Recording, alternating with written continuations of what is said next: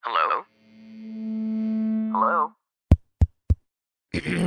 Podcast Network Asia.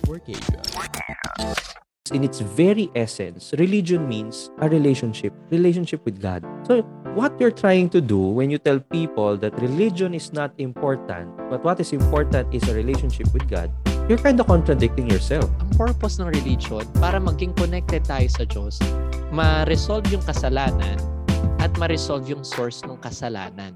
does this mean, guys, that my situation now is I'm connecting myself? Tama? hirap ako lunukin yung God left us, yung ganon, and stuff Oo, like that. din. Because, Honestly. because if God left us, we will be in hell. To me, this is the most satisfying answer to the question of why is there suffering in the world? Because God is not here the way he wants to be. Hmm. We don't have to worry because at the end of this story, God is victorious at magkakaroon ng katapusan tong trabaho ni Satan. Coming in the narrow door, everybody. This narrow door leads to the road to revelation. Oh, yeah. My name is Samo. I'm Tina Ryan. Oh, and the gang is complete. Oh, yes. Welcome back, Brother J. Paul Hernandez, who is lay preacher at the feast. We have Burns Kaasi, who is creator and host of Unboxing Catholicism. Instructor Harold Resho is instructor at New Heaven and New Earth, Shincheonji Church of Jesus. Thank you so much for joining us today, YouTube, Spotify, wherever you get your show. We super appreciate it. I'm so excited for today's topic. I feel like I'm going to school or something. Like I have a, a notepad, I have my pen, I have Eh, the you're look going like on. Miss Minchin Yeah. look. That is not the look I was going for. Just kidding. Brother Jay! I'm Hindi, gonna kick you you, out of the Zoom. Kumukha mo, para kang sa Ghost Fighter. Alam niyo Ghost Fighter? Mukha Yeah. siyang isa sa mga girls sa Ghost Yeah, Fighter. yeah, yeah. But Yeah, she's okay. way better.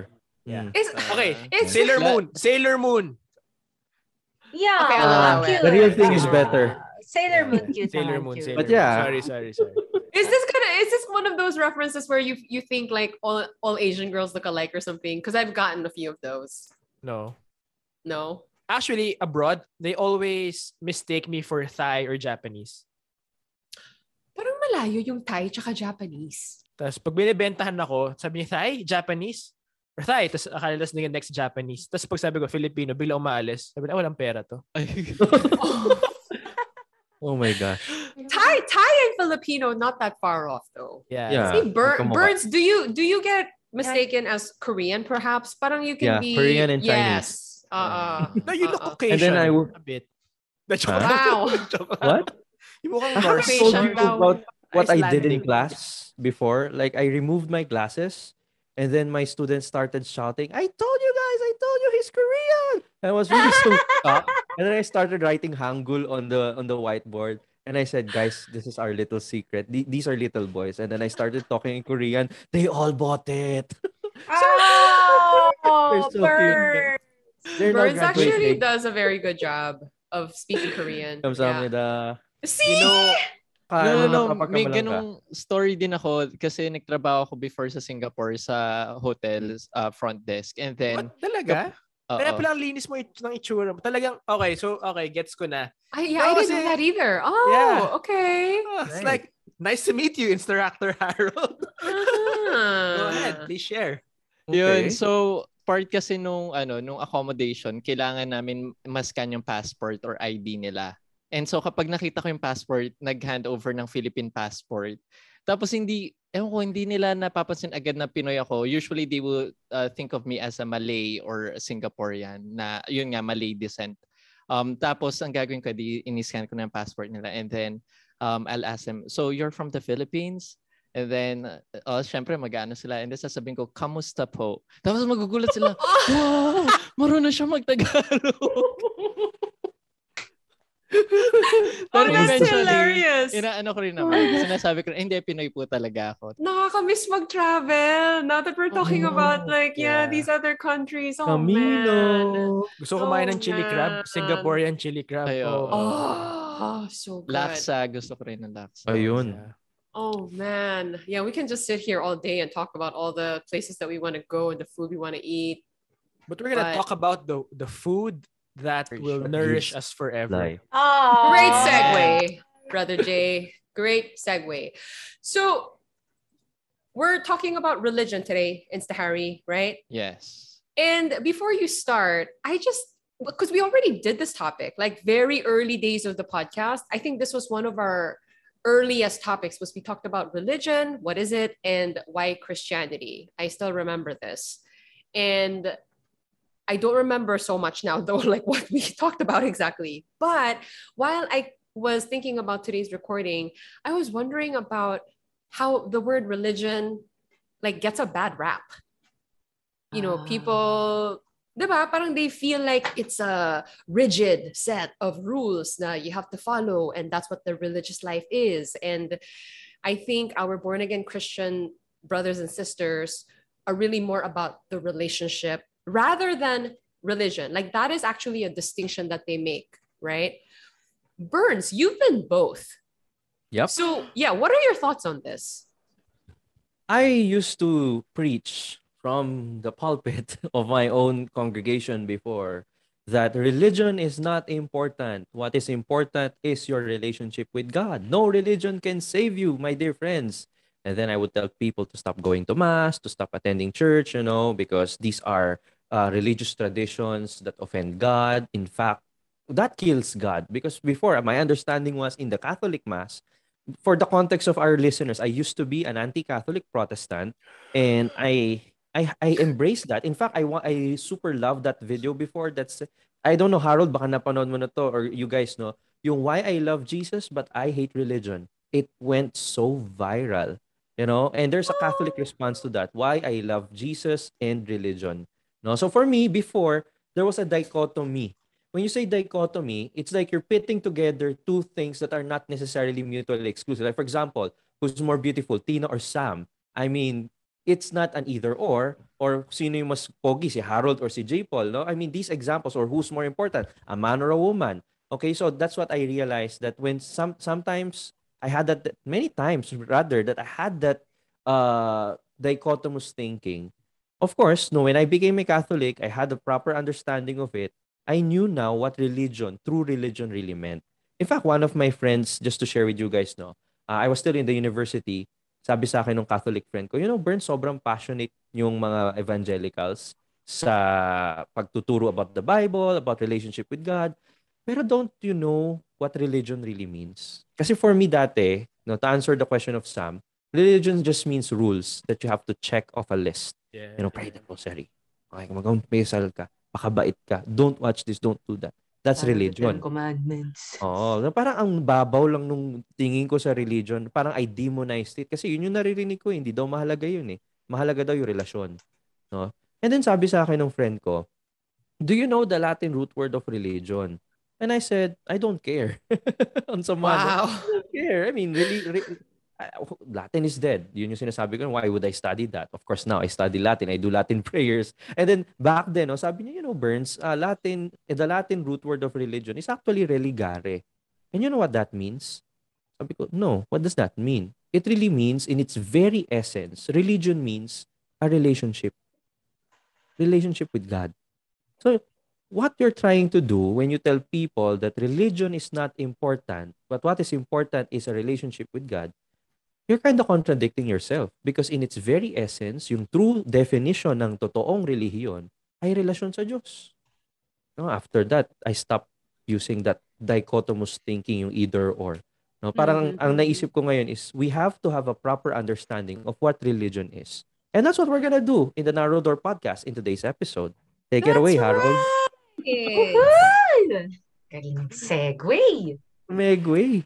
Naka- ready na yung notes namin. Itong si Nim. Actually, na-discuss na ni Birds. yung other part. Pero Sorry na. anyway, yeah, but basically we have the um we have um the same understanding. And so pero before I um formally start, one thing na alam ko lahat tayo makaka-relate, we were able to fill up like application form. At Oh, isa sa yeah. mga application form na finifill upan natin, especially kapag nag uh, we're applying for a job, meron tayo na makikitang field for the religion. Hmm. And yung sinasabi kanina ni Sam, I, I'm actually one of those people na um, kapag nabasa ko yung religion, saglit, I believe in the relationship, not in the religion. Ganun kagad yung mindset ko.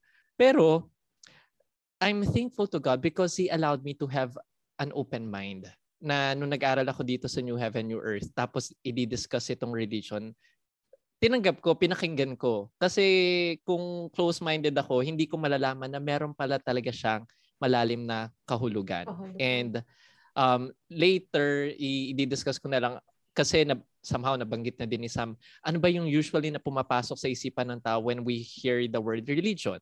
Bakit mas gugustuhin, especially ng evangelicals, yung relationship? But basically, um, what I want to discuss um, regarding religion is the meaning of religion and the purpose of religion. Basically, yung meaning ng religion, nabanggit na ni Burns, fr- on the western part of the world, the meaning of religion came from the Latin term re ligare. Re Mm. meaning again, ligare Mm. meaning to be connected. So, Yes. merong mako-connect again. Pero kung if religion is given to us by God, ano yung gugustuhin niya? Makonect muli tayo sa Diyos. Sa And kanya. basically, that's like a relationship. But later, I'll go back to that. Grabe, So- expert sa relationship ah. Yes, you know. Advice naman, kuya. Sige, uh, mag-message ka lang, send me a PM. And then, yun yung makikita natin na definition ng religion in the western part of the world. Pero in the eastern part of the world, just like um, in the Korean language, yung religion, it is actually Chonggyo. Na ang ibig sabihin naman, ay, thank you. Chonggyo. Ang ibig sabihin Chonggyo. nito is highest teaching. Hindi Blind Chonggo. Chonggo. Brother J! Kasi si brother. Jeremiah Paul! Sorry. Look at how he laughs, guys. Doon makikita natin na ibig sabihin ng Korean term na to is yung highest teaching. So, either way, ang gugustuhin ng Diyos to be connected with us and for us to have the highest teaching. Pero kanino manggagaling yung highest teaching? It must be coming from God. So, yun yung definition ng religion. Now, yung another point is the purpose. Bakit naman ibibigay sa atin to ng Diyos at bakit importante ito? So, for our listeners, you might be thinking, bakit kailangan ma-reconnect sa Diyos? So basically, kasi nung una ay connected tayo sa Kanya. Um, in the creation, God created us at even yung sa Garden of Eden, we know that God was living together with Adam and Eve. They were living together at they were connected in other words. Mhm. Pero kailan napunta yung, kailan nagkaroon ng disconnection? Nung Um, nagka-send sila. Ay, ang galing naman ni Tina. Ay, grabe. Honor Pero- student! para sa mga listeners natin, especially for those who are new or uh, who are not yet familiar, let's give them a background. Kasi, especially um, if we will read the book of Genesis, sa chapter 3, mula verse 1 onwards, doon makikita natin na merong serpent na um, kinausap si Eve, tinanong niya, totoo ba na hindi ka pwedeng kumain ng kahit na anong bunga dito sa garden? Sumagot si Eve. Actually, may knowledge siya. Sinabi niya hindi. Ang bawal ay yung fruit from the tree of knowledge of good and evil. Pero eventually, alam natin na na-deceive sila. Because eventually, ay kinain pa rin nila yung fruit from the tree of knowledge of good and evil. Ano rin ibig sabihin nun? They, they broke the promise or the covenant that they have with God. Actually, nung una, hindi ko alam, ay covenant pala mako-consider yon if you would check Hosea chapter 6 verse 7, doon sinasabi na katulad ng mga tao, brinake nila yung covenant nila mula sa Diyos katulad ni Adam. So ibig sabihin yung usapan ng Diyos or yung promise ng Diyos kay Adam and Eve na wag dapat nila kainin to because if they eat it, they will surely die. That's also a covenant in the eyes of God. Pero maybe some of the people will also think, parang ang babaw naman. Kinain lang yung bunga eh, yun na yun. Tapos, it's a big deal to God. Actually, ang big deal sa Diyos, yung covenant. Gugustuhin ng Diyos na i-keep natin to. Yung promise na meron tayo. And regarding this fruit of the tree of knowledge of good and evil, it's actually something na deeper pa and in the Mm. future we'll discuss this. Uh, but basically, going back to the story, nagkasala na ang tao, for the wages of sin is death. So, pumasok na rin yung nung pumasok yung kasalanan, pumasok na rin yung kamatayan. Pero hindi ito yung will ng Diyos. And uh, naging makasalanan ng tao, in Genesis chapter 6 verse 3, dito sinasabi na God cannot contend with, the Spirit of God cannot contend with man anymore. ang Diyos ay immortal, pero ang tao ay mortal, makasalanan. Basically, yung pinapakita dito, kinakailangan na umalis ng Diyos. Pero bakit kinakailangan umalis ng Diyos? Er, Let's, let us remember, God is holy. Pero ang tao na makasalanan, kapag nanatili ang Diyos na holy kasama ang tao na makasalanan, anong mangyayari sa tao? Mamamatay. Exactly, Tina. So, come to think of it, when God left or when we were disconnected with God, it's actually for us. Although, naging consequence na rin to nung ginawang kasalanan ng tao, maybe some people would think, eh, kasalanan naman yun ni Adam. So, dapat siya na lang yung mamatay. Bakit tayo namamatay din? Ang tao namamatay. In the Bible, Damay ba? But in the Bible, in Romans chapter 5 verse 12 to 14, yung sin nag-enter through one man and death came to all the people because all have sinned.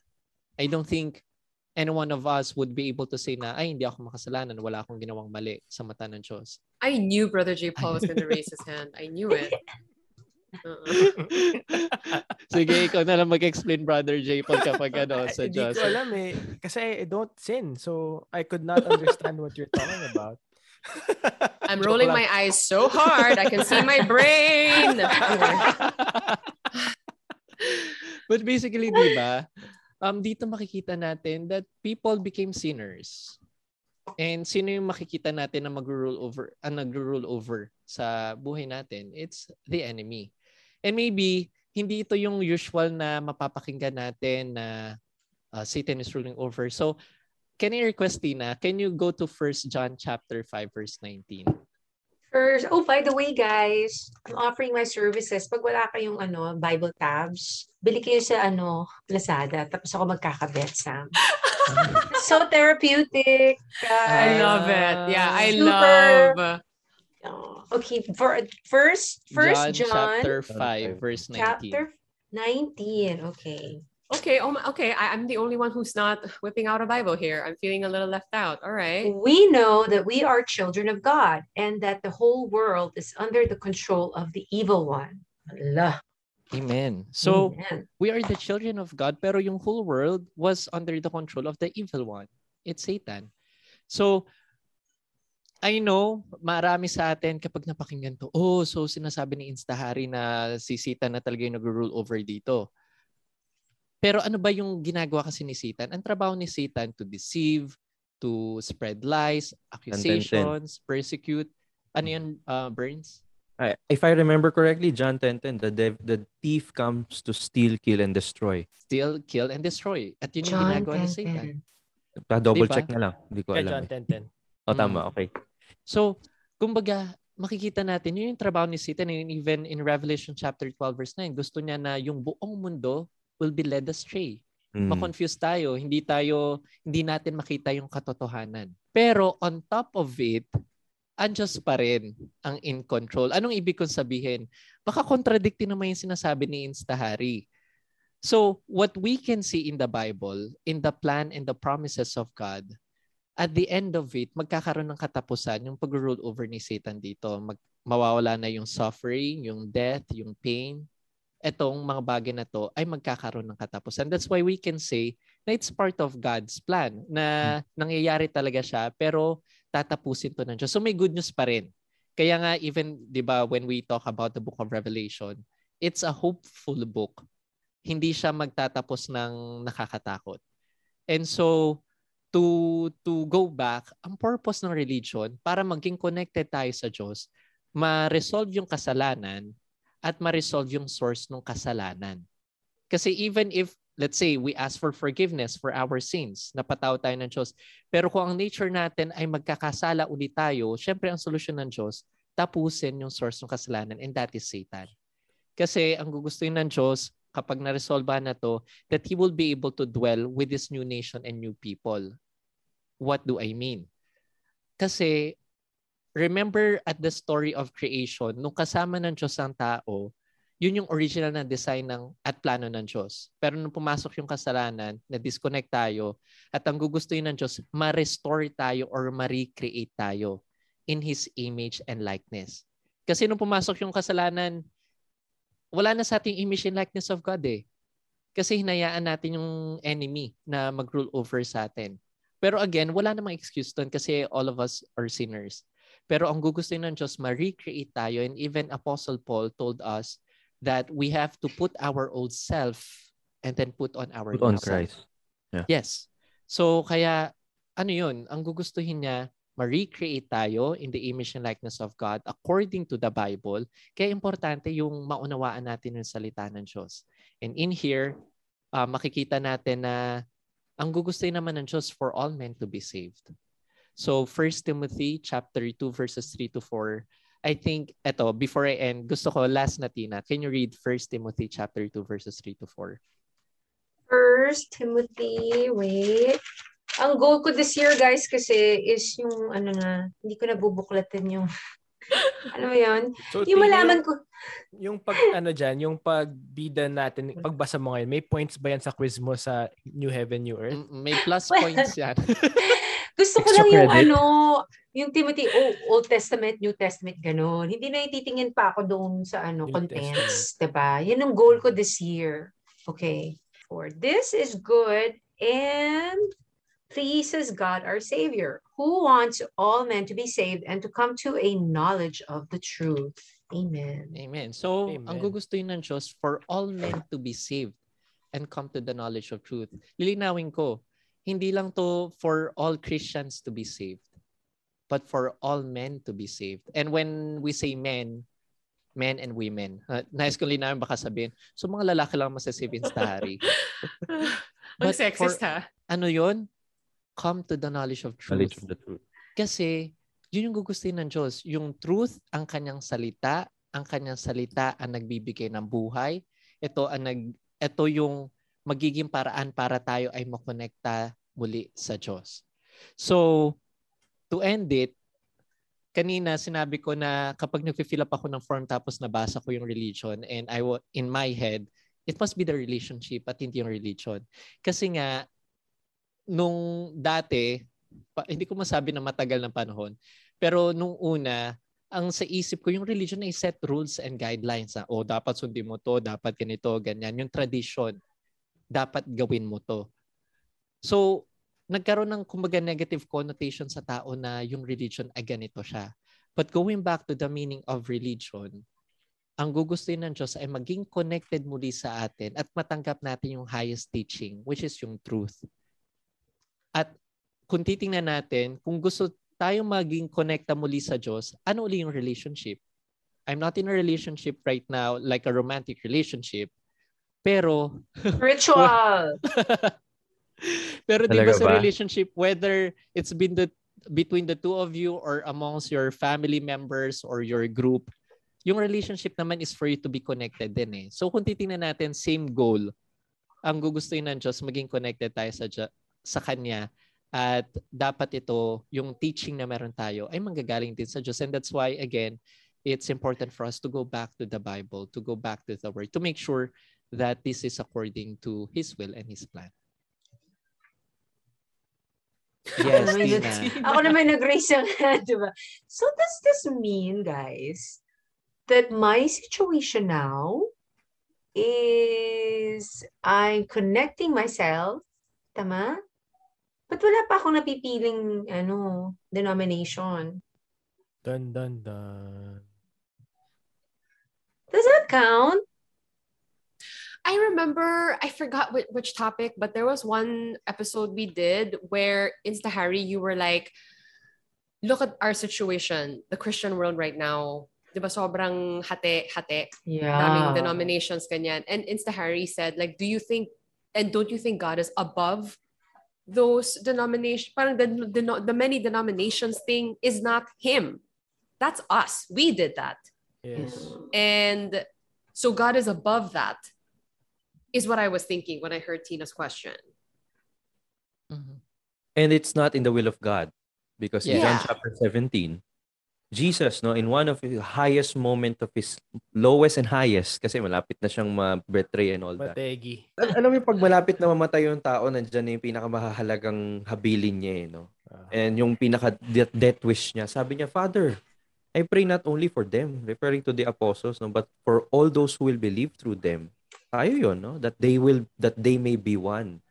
Just as you and I are one. Because the Father and the Son are one together with the Holy Spirit. That they may come in perfect unity.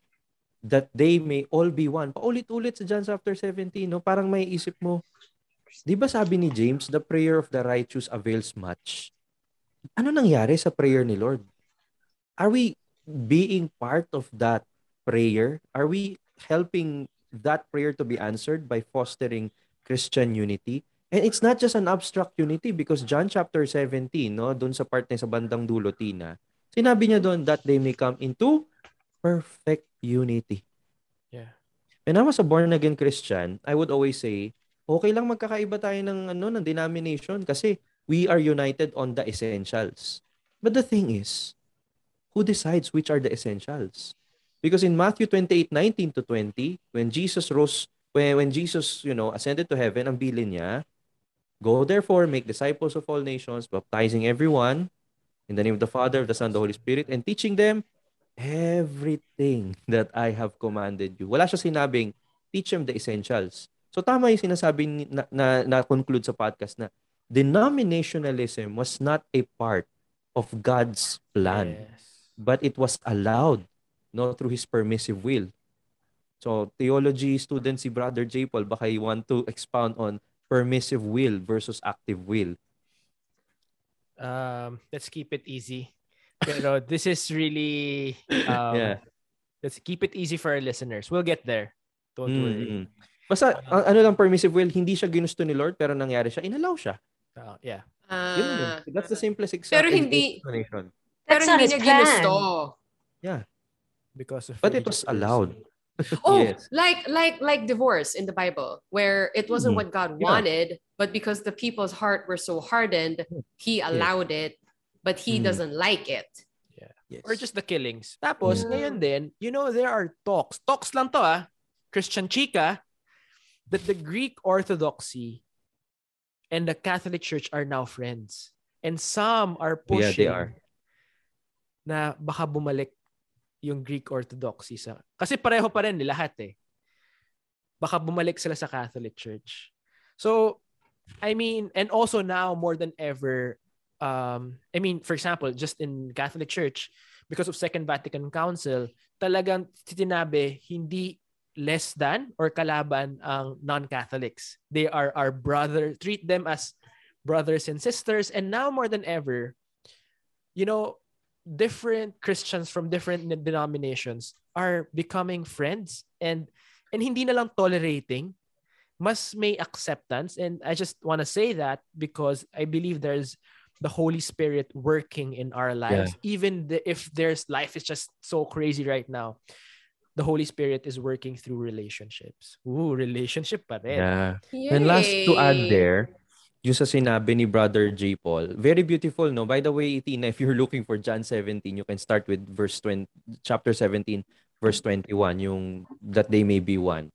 And in John 10:16, the Lord was saying, I have other sheep that are not of this fold. I must lead them too. That that and they will heed my voice. So there shall be one flock, one shepherd. And it's connected, no? Parang in the plan of God, He established the true religion so that we can be part of that one relationship with Him. But of course, we are stubborn because of freedom, no? Kaya nagkaroon ng denominationalism, which I think Harold agrees with na hindi siya part ng original plan ni Lord. Mhm. Yes, Mhm. yes, yes. Tayong tao na lang gumawa ng mga denominations. Yeah, in fact, Right. you would see in history, 1500s lang naman nagkaroon ng denominations eh. It's because yung hindi pagkakaunawaan.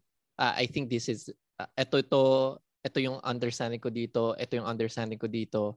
So they separate ways. So ganun din even sa um ito yung nangyayari talaga eh sa mga churches. So for example, there are church leaders na I think this is the meaning of this, I think this is the meaning of this. Even though we are one church but because God is love and I love you, I can also respect you. Ito yung sa tingin ko, ito yung sa tingin ko. Let's just separate ways. So kaya dumadami, parang nanganganak ng nanganganak siya. Pero again, kung titingnan natin in the Bible, God wants us to be united.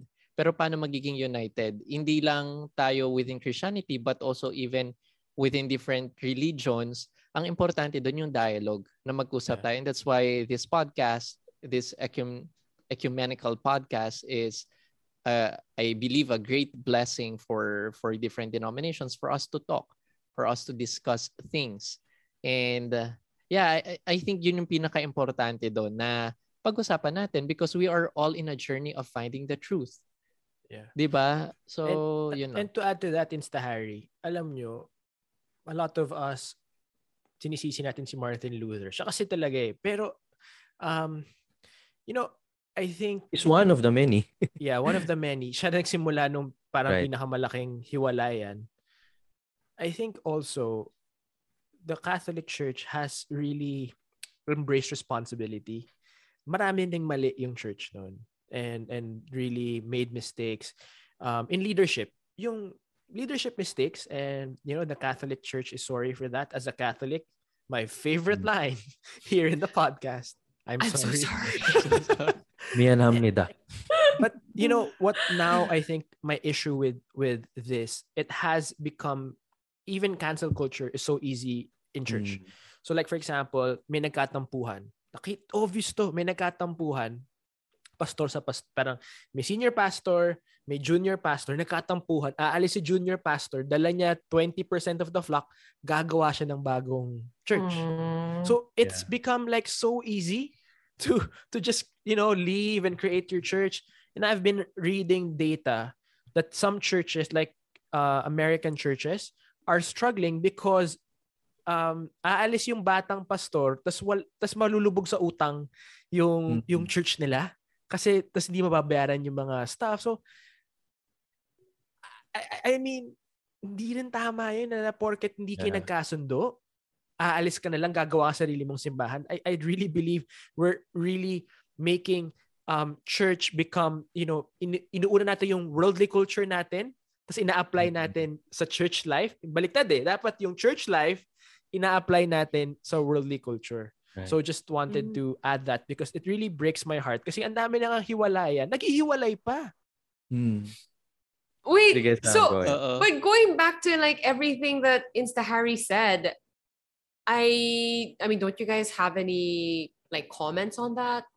Because I feel like some of the things he said have been brought up on the podcast in past episodes. Mm. And when they were brought up, I felt like, you know, those were things that we didn't really see eye to eye on. Like, kunware, yung, like how Satan is ruling.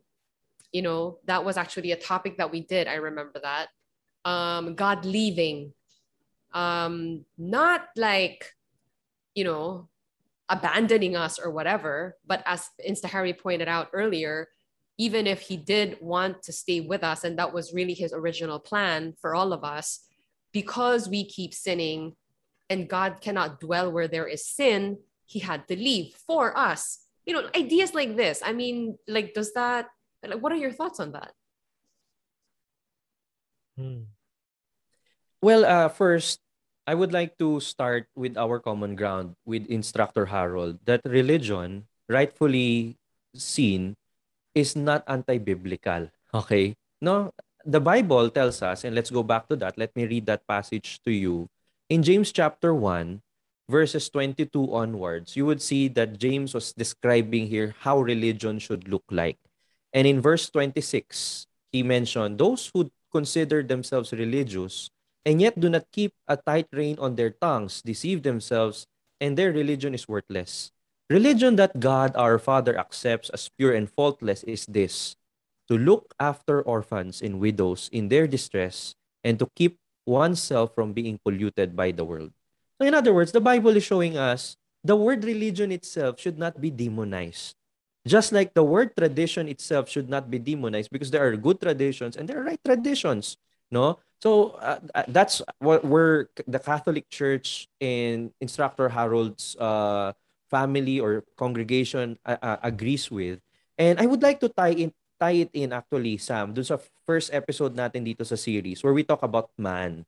No? So man by nature, he is created, sabi nga natin as a unity of material and spiritual substance. Okay? I'm using philosophical words pero padadaliin lang natin. Ibig sabihin lang yan, hindi lang katawan yung tao, meron tayong espiritu o kaluluwa. Okay? Now, I mentioned in the first episode that God gave us two powers, two spiritual powers of the soul. Yun yung sinasabi nating katalinuhan, intellect, no, kaalaman, and willing. And these two, very interestingly, meron silang tinatawag na two objectives. For example, what is the ultimate objective of your intellect? The object, the ultimate objective of the intellect is to know God, to know the truth. Okay?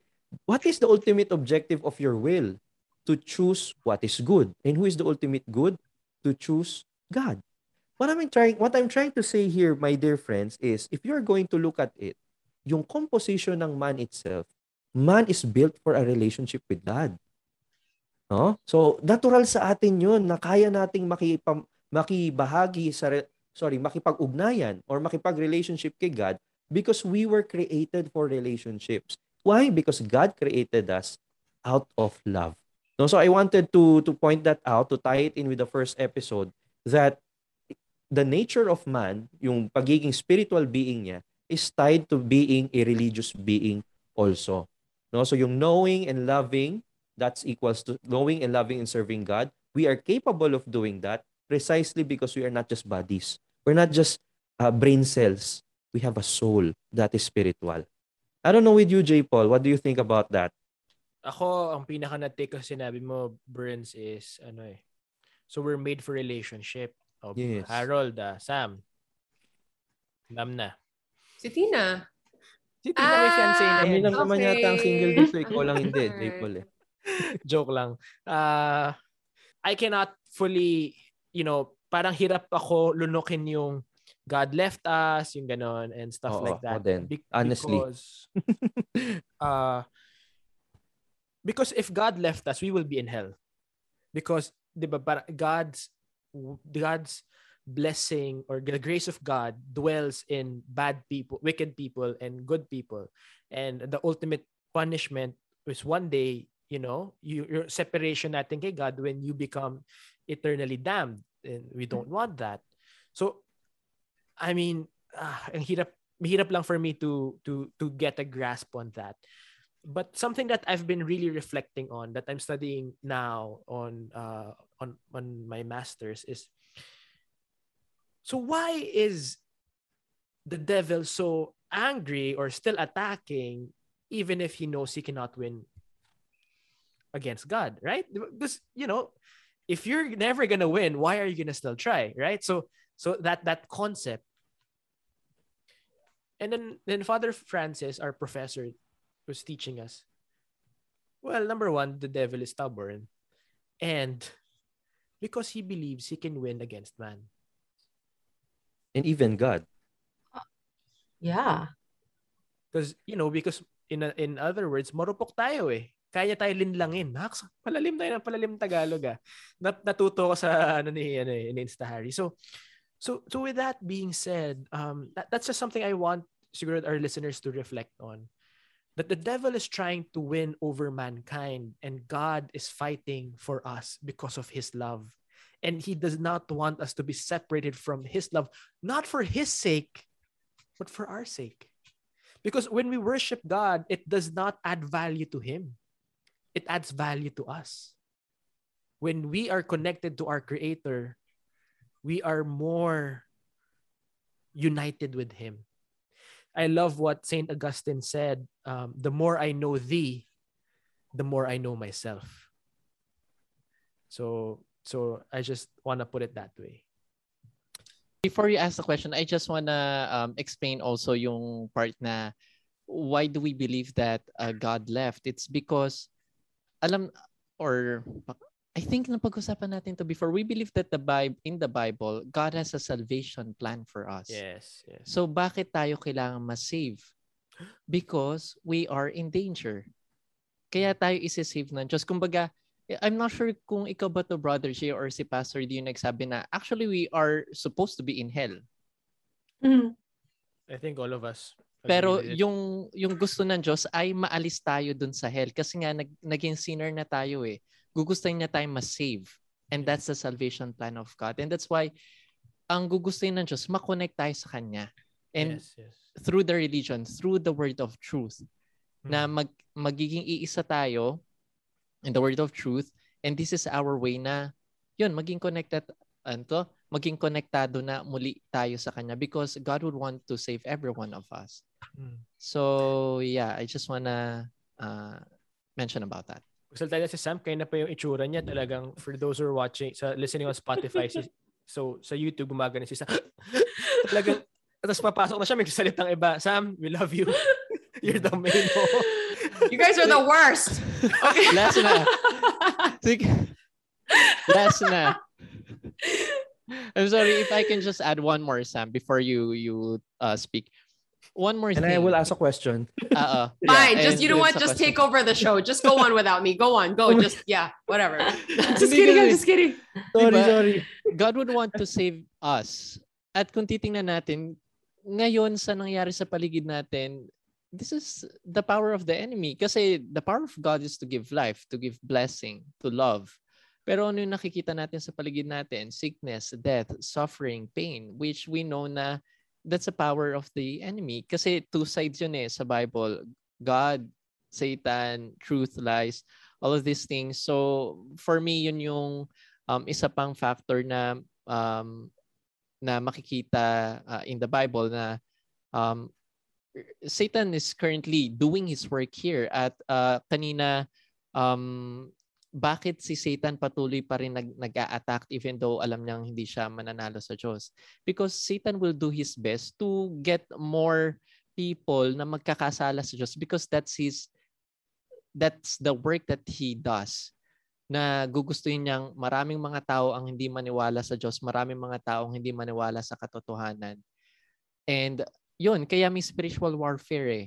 And that's why as believers of God, dapat maging equipped tayo dito sa spiritual warfare na to. 'Di ba yung full armor of God at yung isa doon yung yung sword, the sword of the spirit which is the word of God. So yeah, uh, para maging clear lang sa lahat na we are in a spiritual warfare. Hindi ito yung gugustuhin ng Diyos, pero we don't have to worry because at the end of this story, God is victorious at magkakaroon ng katapusan tong trabaho ni Satan. Yun lang. Burns. Yeah, I, I agree with most of what uh Harold was sharing, and it's beautiful, no? And it's true that Satan is really stubborn, and let me add, he's also stupid because he thinks he can, you know, win against someone who created him. I mean, what's more foolish than that, guys? Yep. You know, but but that's not my question. I wanted to clarify what Harold said kasi I was, you know, nagno-notes nga ako, no? You said God needed to go and God left us. And I like J. Paul, that's new to me because there are two things, no, one from the Old Testament and the, the New Testament that I want to clear up, clarify with you. No, so what you mean by that? In Deuteronomy 31 6, we all know this, no? God said, "Be strong and courageous, do not be afraid or terrified because of them, meaning your enemies. For the Lord your God goes with you; he will never leave you nor forsake you." Okay? So that means hindi aalis si Lord. That's Deuteronomy 31:6. Now, in the New Testament, we have here 1 Timothy 6:13, and I'd like to know your thoughts here because in in 1 Timothy 6:13, Saint Paul is encouraging the Christians to fight the good fight because in the pre- uh, to you know, sabi niya fight the good fight, no? In the presence of God who gives life to all things. So, in other words, uh, in the classical Christian understanding for 2000 years, we never had the idea that God left us. In fact, in the classical understanding of the nature of God, without God, the very existence of this world will collapse. So I don't know how do we I want to understand if you could share with us Harold how Shinchunji is saying that God left us. In what sense? Um, basically yon yung sa Genesis, um, we can say, uh, we can see that, babalikan ko na lang ah, that God cannot contend with man anymore. God cannot remain with us. Kasi naging makasalanan tayo and God is holy. Pero I just want to add dun sa um, kinote mo sa Deuteronomy that God will never leave you nor forsake you. So, kailan ba natin masasabi na hindi tayo iiwan ng Diyos? When we are able to keep his covenant, when we are able to keep his promise. Because from the beginning, since the time of creation, meron siyang promise sa tao. Babalik ako doon, ang promise niya, ah, kay Adam and Eve, wag niyong kakainin to because when you eat of it, you will die. At nung sinuway nila yon, pumasok yung kasalanan, pumasok yung kamatayan, naging sinners ang tao. Naging hindi na holy ang tao. Pero ang Diyos, sino yung hindi niya iiwan? Yung makakapag-keep ng covenant niya, yung susunod sa kanya at mag-o-obey ng will niya. So, I hope that somehow Mm, I'm still processing it because really, uh, in the 2,000 year history of the church, it's my first time hearing that God had to leave. You know, uh, well, there, I, I think J. Paul, no, you're studying history. There's a part in the Bible that shows to us that there was a time people, the people of God thought they couldn't hear from prophets anymore. But I don't know if we could say God actually left them. Can I talk now? yes, Sam. Go ahead. Go, ikaw na, Sam. Sorry. Curious lang ako. No, Sorry na. okay, because I'm not even I'm not even gonna talk about like Bible Bible because I'm I, what I mean is I can't quote Bible verses like you guys and say like, but look what it says here and look what it says there. Okay. But for me, parang it's more like a logical approach from what I have been understanding so far, right? But then, just to take it to a Bible verse, itong, kasi this, na-brought up na to eh sa show, yung God cannot contend with man anymore. This line is confusing because the word contend means parang you guys are like opposing each other, you know, like fighting each other or something like that, right? So I actually looked up this ver- this verse and in the parang footnotes part of the Bible, it actually says remain nga. Mm. So it's confusing to hear God cannot contend with man anymore. But what actually that means explained in the Bible is that it, it means remain. So if you if then if you rephrase it to God cannot remain with man anymore, then yes, that does sound like God left. So onto the logical side of things. For me, ha, parang what Instahari touched on earlier, like if God is here, um, and I think what Instahari means is God left not not in the sense na he's not working in the world, he is. I, I feel I feel the way God works in my life and I see how God works in the lives of other people. So I think he is still involved in the world and he is moving, but he is not dwelling here the way he originally intended, which is why we see things like suffering and death and you know pain and all of those things which is why in the book of revelation it is promised that all of these things will come to an end when heaven comes down. So if heaven is still coming down is he here? He's not. Not in the way he intended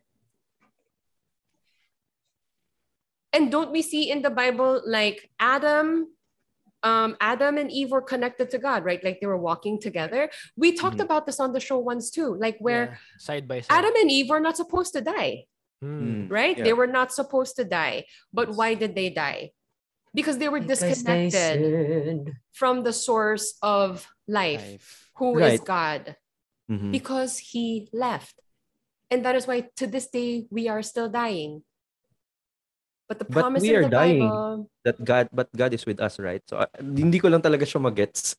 Ako na ngayon yung parang si Tina na to, to na. put to put peace because wala tayong pupuntahan dito. I mean, it, this is what I am excited about, the road Ah. to revelation. Yeah. no, so, and I uh, and I think that's why there's a salvation plan in the first place. Yeah. Like, why do we need a salvation plan from God? If God is already here, the world is already the way it's supposed to be. Why is He restoring? Why is He redeeming things? Because things are not in the state that God originally created them to be. I just want to honor my dear friend Sam Oh. She theologizes like Aquinas. I know, right? Modern day This is- and reason. This is this is just more like I mean, logically speaking, like kung pababa pa lang si God, kung may salvation plan sa Bible, what does that say about the state of the world? yeah. And to me, this is the most satisfying answer to the question of why is there suffering in the world? Yeah. Because God is not here the way he wants to be. Mm. He couldn't be. Not yet. Parang And That's it's not the way he planned it. Yeah. Uy. For example, dito sa loob ni God na you know, Israel was not supposed to have a king because God was their king. Mhm. Yeah. Tapos, masyado kasing inggitero ang Jews. So, they requested, you know, na, uy, gusto namin ng king. So, parang ayaw naman ni God, pero because love na love niya, sige na nga, mag-king tayo. And then, nagkaroon ng King Saul. And then, nag-King David. Tapos, King Solomon. Solomon. Dun na, nagka, nagsala. nagka-loko-loko na. So, yeah, I mean, marupok kasi talaga tayo eh. Yeah. Yeah. No, no, no, go ahead. Gusto ko lang idagdag, yung kasi binanggit ni Brother J. Paul na marupok talaga tayo. Kasi kung titingnan natin, kasi in every generation, gugustuhin talaga ng Diyos na makasama ang tao. And that's why God is giving the covenant na dapat makip ng mga tao. Pero paulit-ulit, na-break din ng mga tao yung covenant. Mm-mm. So kahit na ang will Tipan. ng Diyos, makasama tayo. Yan, tipan. Pero on the other hand, tayong mga tao, tayo yung hindi nakakapag-keep eh. Tayo yung nagbebet, if I may say, nagbebetri sa Diyos na gustong-gusto tayo makasama ng Paulit-ulit. Diyos. So kaya ang gugustuhin ng Diyos, matuto tayo dun sa nangyari in the past. Gugustuhin ng Diyos na um, um, tayo yung mga tao na makakapag-keep nitong covenant na to para eventually, finally, makapagdual na siya at mangyayari naman din yon ah, sa panahon na ifulfill na niya itong lahat ng pangako na to. And nabanggit ni Sam yung sa Revelation chapter 21, mawawala na itong lahat, itong pighati, itong kalungkutan, itong Pighati. kamatayan. Ati. Grabe. But these are all part of God's plan. Hindi pa lang talaga yung intention niya na talagang, ayan na, ang Diyos kasama natin ngayon. But God um, wants to really fulfill everything na pinangako niya. At um, yeah, importante na um, makita din natin na yung side na gusto naman talaga ng Diyos na makasama tayo. Gusto ng Diyos na iligtas tayo. Pero dapat gawin din natin yung side natin. Yeah. Yeah. Gusto ko malaman anong ano ni Tina eh. Ano? Oo nga, Thoughts Tina. ni Tina. Oh. Oo. Oo, pwedeng part of the show. Kami. Hashtag Tina's thoughts. Ayun ka, gra. No, kasi nga, um, kung paulit-ulit tayo nagkaka... Balik tayo, di ba? Religion ang pinag-uusapan, di ba?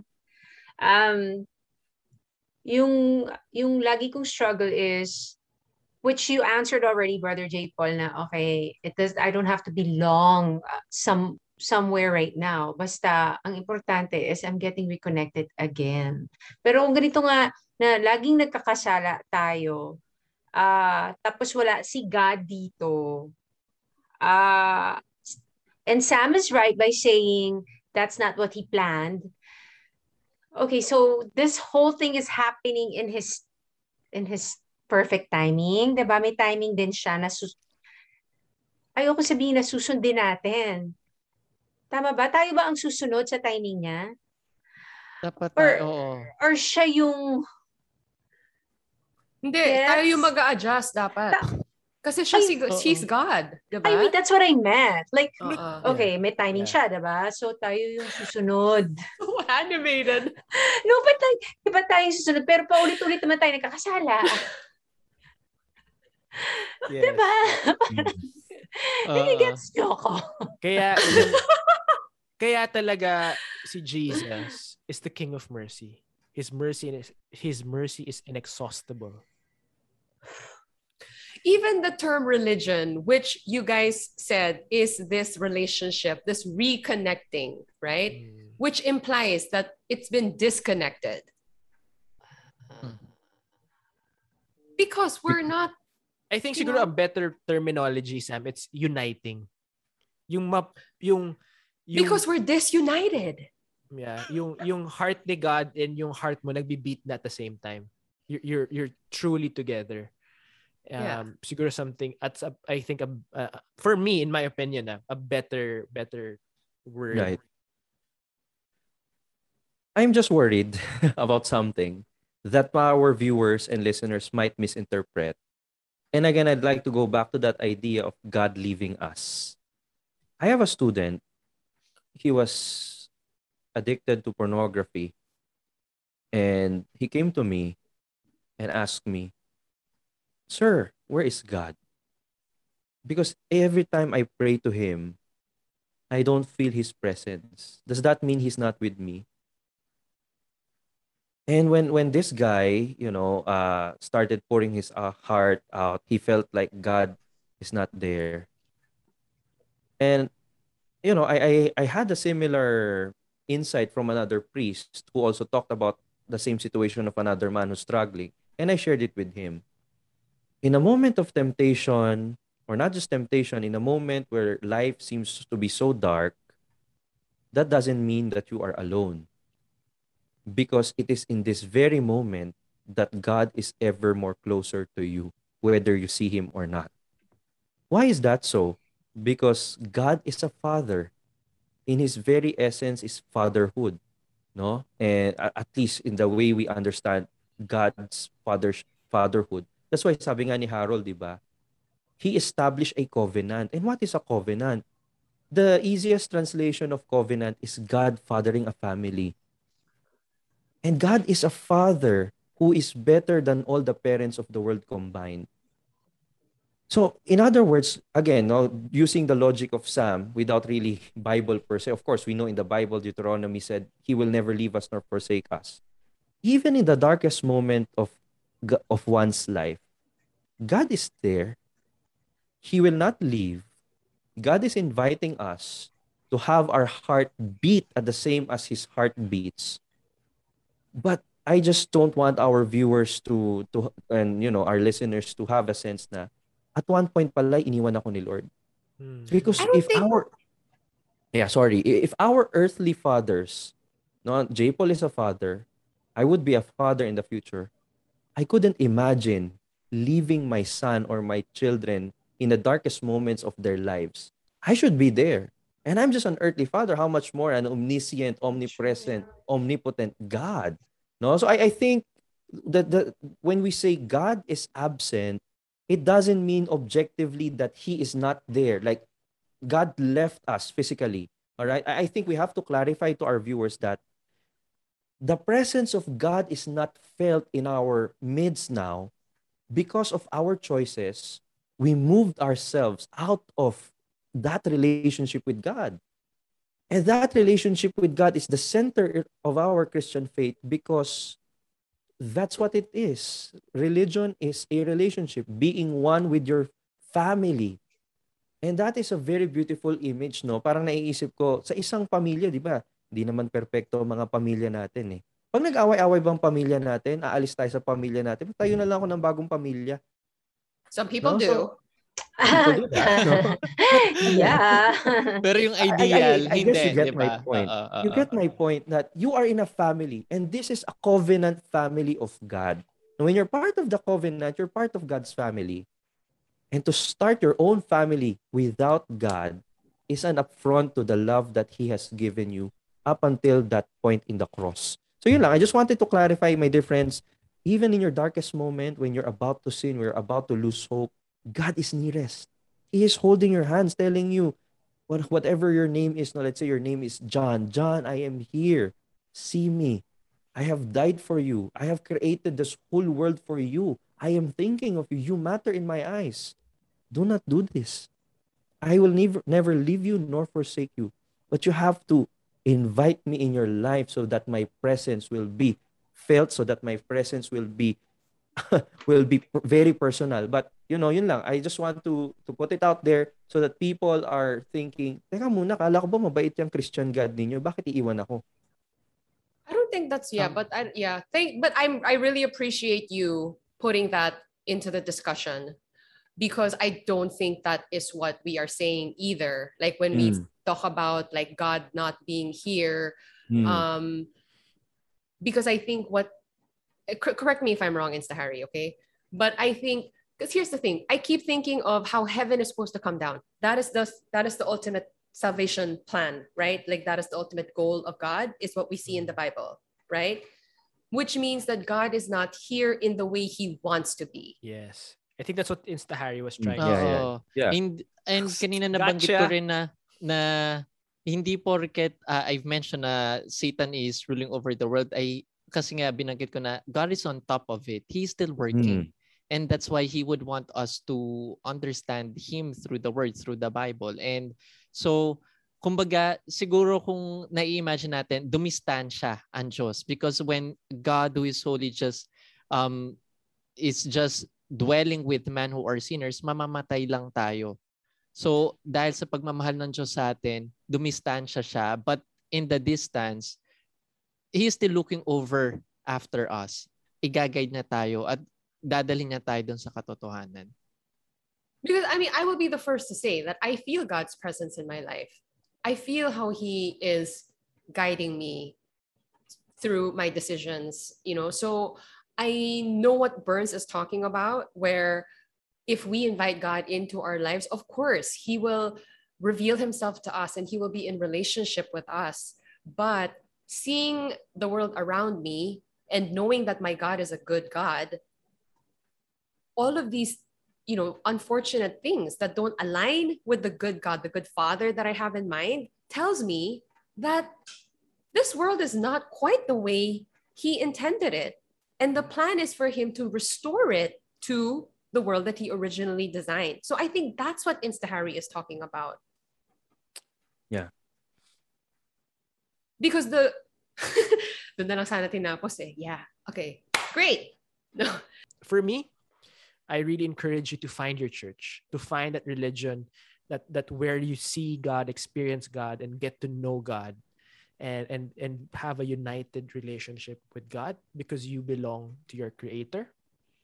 And I'm really looking forward for your journey, whoever you are, and maybe you don't feel God yet because you cannot see God as a very loving God. But the moment you open your heart to Him, He's going to flood you. I promise you. Just say, Lord, I want to feel you. I want to know you. And get ready because your life will never be the same again. thank you jeremiah paul Hernandez. Kaya pa kompletuhin yung name. Any anything anything else? Anything else you guys want to say? Just wanna tie it in again dun sa first episode on the series so that everything is connected. That God didn't need to create us, but He still did because He loves us, because of His overflowing love. No one forced God to create us. He created us freely out of love. And the natural response that we have for someone who loves us, especially if it's God, is to love Him back. This love is not, not something that is abstract. It is something that is concrete. In the Old Testament, you had there the signs of the covenant. No, Harold will be talking about the symbols and the signs of covenant in the coming sessions. Therefore, God wants to father a family. God's God wants you to be in His family. In a, in our Catholic understanding, in the New Testament, God reveals a worldwide family, no, a, a family that He has established, and He has promised that the gates of hell will not prevail against this family. And God is inviting you to take a look at this family, which is the church. If you've been away, you know, if you have a lot of questions, we're here to address your questions. This family of God is worth being a part of. This family of God is worth fighting for. This family of God is worth living for. This family of God is worth dying for because it is God who created it, not for anyone else, but for you. You, individual listener, for the whole human family. But you know, always remember that God is thinking of you to be part of His great family. And this family is something that will go beyond the life that we have here on earth.